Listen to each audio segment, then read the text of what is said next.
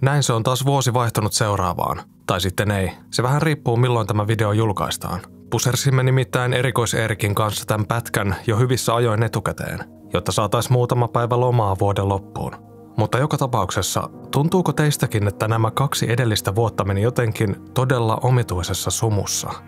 Joillakin ne tuntuivat suorastaan hujahtavan ohitse, kuin 2021 ja 2022 olisi nyt jälkeenpäin muisteltuna sekoittuneet yhdeksi sekavaksi mössöksi. Mä kuulun itse tähän ryhmään.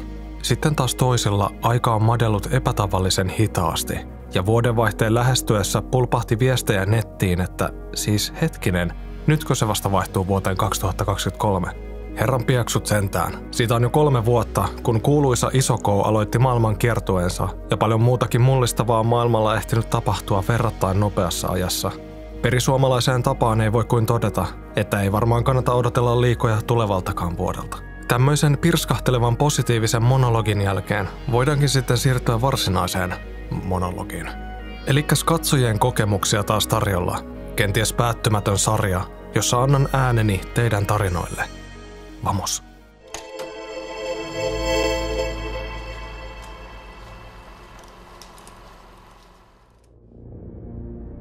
Pohjustan sen verran, että en oikein tiedä uskonko paranormaaleihin asioihin – mutta tämä kokemus todella hetkautti omaa ajatusmaailmaani. Suvullani on maatila, ja siellä tuli sisarustani ja sukuni kanssa vietettyä monet kesät nuorempana. Se oli todellakin maaseudulla, eli naapuria tai kauppaa sai hakea hyvän matkaa. Menin tuona kesänä hieman vastahakoisena viettämään kesää maalle, sillä ikä oli sen verran, että kaverit kiinnostivat enemmän. Tylsyyden iskettyä aloimme etsimään netistä, olisiko lähimailla hylättyjä rakennuksia, jolloin tätini kertoi, että suhteellisen lähellä on pieni mökki, jossa oli hänen lapsuudessaan asunut mukava rouva miehensä kanssa, mutta heidän kuoltuaan oli rakennus jäänyt niille sijoilleen. Niillä puheilla pakkasimme taskulampun, kartan sekä eväät pyörämatkaa varten. Lähdimme oikeaa tunnelmaa hakeen retkelle illalla, sillä kesäisin saa odottaa hämärän tuloa. Tuolle mökille oli matkaa noin viitisen kilometriä, ja se taittui nopeasti. Aikaa oli kulunut sen verran, että metsä oli vallannut pihan ja jouduimme jättämään pyörät loppumatkasta – Mökille päästyämme totesimme, että paikka on todellakin autioitunut, sillä ikkunat olivat rikki ja osa talosta alkanut lahota. Menimme ovesta sisälle ja kaikki oli paikallaan. Pöydällä oli lehti, jossa oli päiväys kymmenien vuosien takaa, ja muki, jonka vieressä luultavasti pullo mehua. Vaatteen riepuja kuivaustelineellä sekä homeinen sohva huoneen nurkassa. Aloimme tutkia paikkaa ja ullakolle kiivetessä löysimme lukuisia kirjeitä sodan ajalta ja aikakauslehtiä – Katselin ja luin näitä mielenkiinnolla, kunnes yksi seurueestamme ilmoitti pian pimeän tulevan ja että olisi mukavempi pyöräillä takaisin, kun vielä näkee hyvin eteensä. Tehdessämme lähtöä otin mukaani muutamia kirjeitä, joita voisin tutkia loppuloman ajan. Sitten alakerrasta kuului ihmeellinen kolahdus, kun joku olisi pudottanut pöydällä olleen mehupullon. Kaikki meistä olivat ullakolla ja hieman niin sanotusti paskanjäykkänä. Jähmetyimme kuuntelemaan, mutta mitään ei kuulunut joten pakkasimme tavaramme ja lähdimme kapuamaan takaisin alakertaan. Pullo todella oli lentänyt pöydältä, mutta kuittasimme asian peloissamme tuulen puuskalla tai muulla vastaavalla.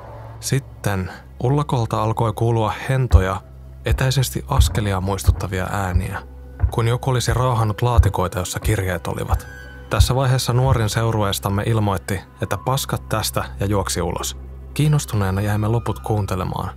Kauhuahan tänne oltiin tultu hakemaan – kun pöydältä pudonnut mehupullo alkoi yhtäkkiä vierimään huoneen toisesta nurkasta toiseen, lähdimme muutkin juoksemaan metsän poikki pyöriemme luokse. Matka maatilalle oli niin sanotusti pitkä ja hiljainen. Seuraavana aamuna kävimme aamupalapöydässä läpi illan retkeä, ja täti naurahti, sanoen vitsikkäästi, ettei kuollut vanha pariskunta halunnut meitä penkomaan tavaroitaan. Asia jäi häiritsemään – ja lähdin toisen edellisillan seurueeseen kuuluneen sukulaiseni kanssa takaisin mökille katsomaan, mitä kaikkea siellä oli tapahtunut. Tunnelma oli hieman, että mitä helkkaria tää on, kun ovesta sisään paukotessa mehupullo oli netisti pöydällä, mukin vieressä, ja ullakolla laatikot kirjeineen siististi niin kuin olimme ne jättäneetkin. Mitä hemmettiä illalla oli tapahtunut, ja kuka oli käynyt kohteliaasti laittamassa mehupullon takaisin pöydälle? Kysymys kiertää vieläkin välillä mielessä. Olen jo keski-ikään päässyt tavallinen suomalainen mies, joka ei usko minkäänlaiseen hölynpölyyn tai taikauskoon, vaikka hauskahan niitä on kuunnella. kun ne tapahtuvat jollekin toiselle eikä omassa perheessä. Minä ja vaimoni muutimme pari vuosikymmentä sitten nykyiseen asuntoomme Varkauden lähettyville. Meille syntyi kaksoset ja elelimme normaalia perhearkea. Lapsien ollessa noin kolme vanhoja, he alkoivat näkemään painajaisia, niin pahoja, että he heräsivät niihin keskellä yötä. Lohdutellessani heitä takaisin nukkumaan, he totesivat minulle kyyneleet silmissään. Punamies itkee. En tällöin ajatellut asiasta sen enempää, vaan tuuditin lapseni takaisin uneen. Tätä tapahtui ehkä neljä tai viisi kertaa. Aina sama kommentti. Mutta sitten nämä öiset heräilyt loppuivat ja elämä rullasi normaaliin tapaan. Asia olisi jäänyt sikseen, ellei meille olisi 15 vuotta myöhemmin syntynyt iltatähteä. Nuorimman lapsen ollessamme niin ikään noin kolmen vanha, hän alkoi myös heräilemään yöllä ja kertoi minulle, ettei saa unta, kun punainen mies on surullinen. Nämä sanat saavat Juronkin miehen kalpenemaan ja miettimään, että mitä hän hemmettiä. Nämä painajaiset piinasivat nuorintamme noin viikon verran ja sitten katosivat. Kerroin asiasta perhetutulleni, jolta myöhemmin kuulin, että talomme lähettyvillä tapahtui sisällissodan aikana niin kutsuttu Huruslahden arpajaiset, jossa teloitettiin noin sata punakartilaista ilman oikeudenkäyntiä. Olen liian itsepäinen uskoakseni edelleenkään yliluonnolliseen, mutta melkoinen sattumuksien summa tämä kuitenkin oli, ja siksi ajattelin sen myös sinulle jakaa. Tämä tarina ei ehkä ole niin raflaava, mutta kunniani kautta sataprosenttisesti totta. Katsoin uusimman videosi metsänpeitosta, ja se sai minut enemmän kuin hämilleni.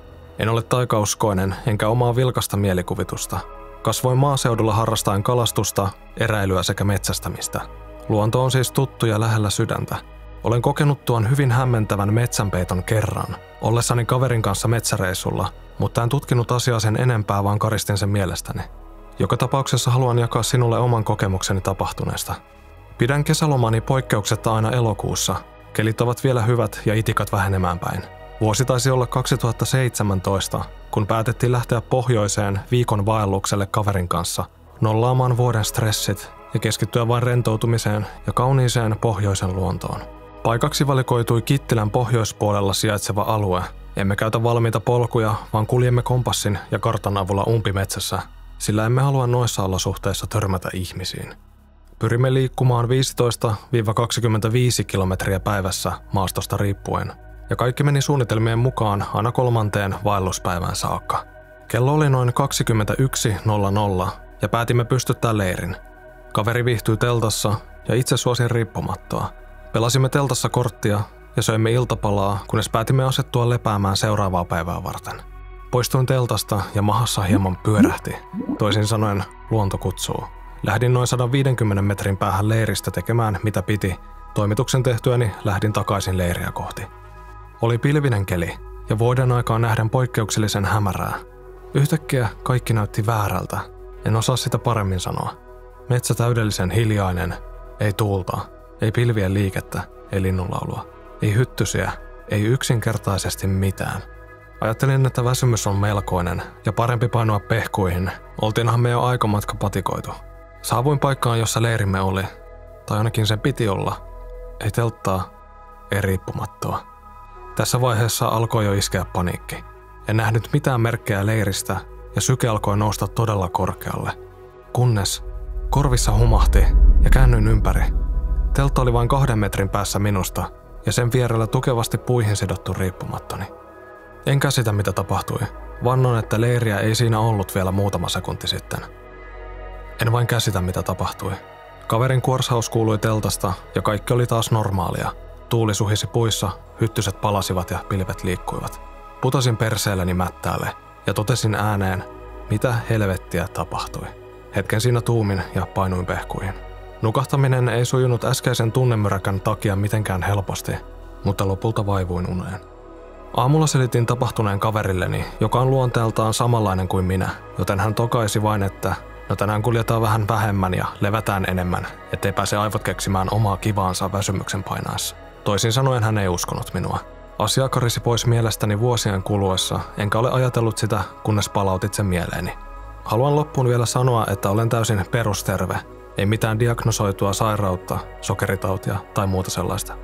En käsitä, miten tuo tapahtui, mutta se vain tapahtui. Marraskuisena sateisena aamuna kello 6.30 olin lähdössä töihin.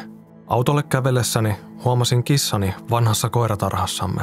Kissa istui koirankopin katolla pitämässä sadetta kuusen alla. Pimeässä en olisi edes huomannut lemmikkiäni, jos hänellä ei olisi valkoista kauluriansa, jonka juuria juuri pystyin havaitsemaan. Ajattelin, että kissani näytti söpöltä, joten räpsäisin kuvan Salaman kanssa ja lähdin töihin. Kahvitauolla selasin puhelintani ja ajattelin katsoa, että minkälaisen kuvan olin kissastani saanut.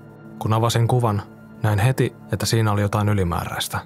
Kissani silmät hohtivat kuvassa salamavalan ansiosta, mutta kauhukseni huomasin, että taaempana oli myös toinen pari silmiä. Aluksi halusin ajatella, että kissani silmät vain jotenkin heijastuivat kamerasta kuvaan, mutta tarkemman tutkimisen jälkeen huomasin, että silmät olivat kauempana toisistaan kuin kissani silmät. Ne olivat myös epäsymmetrisen muotoiset, toisin kuin kissani silmät, jotka ovat pyöreät. Se, mille silmät kuuluvat, näyttäisi olevan koiratarhan sisäpuolella, sillä aita näyttäisi olevan sen takana. Se on myös suurempi kuin kissani, noin koiran tai suden kokoinen. Kuitenkin, kun kuvaa kirkastaa, ei siinä näy yhtään mitään muuta kuin silmät. Täten teoria metsän eläimestä, joka olisi eksynyt kieltämättä syrjäiseen pihamme, on poissuljettu. Luulisi myös, että esimerkiksi susi olisi säikähtänyt ihmistä, tai ainakin ettei se hengailisi kaverillisesti kissan kanssa samassa aitauksessa, vaan ennemminkin yrittäisi saada tästä pienen suupalan. Koiratarhassa on elämäni aikana asunut kolme eri koiraa, ja viimeisin koirista kuoli vajaa vuosi sitten. Niinpä oman mielen rauhani vuoksi haluaisin ajatella, että yksi koirista se vain siellä tarhassa oli, katselemassa perääni. Muuten en pystyisi enää kävelemään pihalla pimeän tultua, koska onhan tuo kuva nyt todella karmiva. Tämä tapaus viime kesältä on jäänyt mieleen pyörimään. Olin yövuorossa sähköpotkulauta firmalla ja työnkuvani on ajella autolla yksinäni ympäri kaupunkia vaihdellen lautojen akkuja. Kello oli jotain yhden ja kahden välillä yöllä, joten kesästä huolimatta oli pimeää. Olin eräällä omakotialueella, kun näin maassa makaavan meidän firman laudan. Pysäköin auton rakennuksen eteen, joka mielestäni näytti päiväkodilta. Siinä oli aidattu piha ja kunnon leikkikenttä, mutta en ajatellut sitä sen enempää. Kävin nostamassa laudan pystyyn ja palasin autolle. Kun kiersin auton ympäri, katseeni osui talon ikkunaan ja jäädyin hetkeksi. Ikkunassa olevan verhon takaa kurkisti lapsi. Lapsi seisoi ikkunalaudalla ja tuijotti minua, pitäen toisella kädellään verhoa sivussa. Naureskelin omaa säikähdystäni ja totesin itsekseni, että kyseessä ei taidakaan olla päiväkoti. Lapsi on varmaan vain herännyt autoni valoihin ja noussut katsomaan, mitä tapahtuu. Heilutin lapselle ystävällisesti, mutta hän vain tuijotti minua. Menin takaisin autoon ja liikkeelle lähtiessä katsoin rakennusta vielä kerran, mutta nyt vain sen verran eri kulmasta, että näin kuinka rakennuksen kyljessä luki päiväkoti. En vieläkään tiedä, miksi täysin pimeässä päiväkodissa olisi tuohon aikaan lapsi. Enkä ehkä haluakaan tietää. Tähän päättyy tämänkertaiset katsojien kokemukset. Kiitos kaikille, jotka tarinoitaan ovat lähettäneet. Niitä kannattaa muuten lähettää mieluiten sähköpostin puolelle – koska siellä pystyn arkistoimaan ne helpommin. Mutta ei muuta nyt tähän hätään. Kiitos katsomisesta, kiitos jäsenille. Ihmetellään taas ensi videossa. Tämä oli Kasvoton podcast. Kiitos kun hyppäsit kyytiin ja roikuit mukana loppuun asti. Ihmetellään taas ensi jaksossa.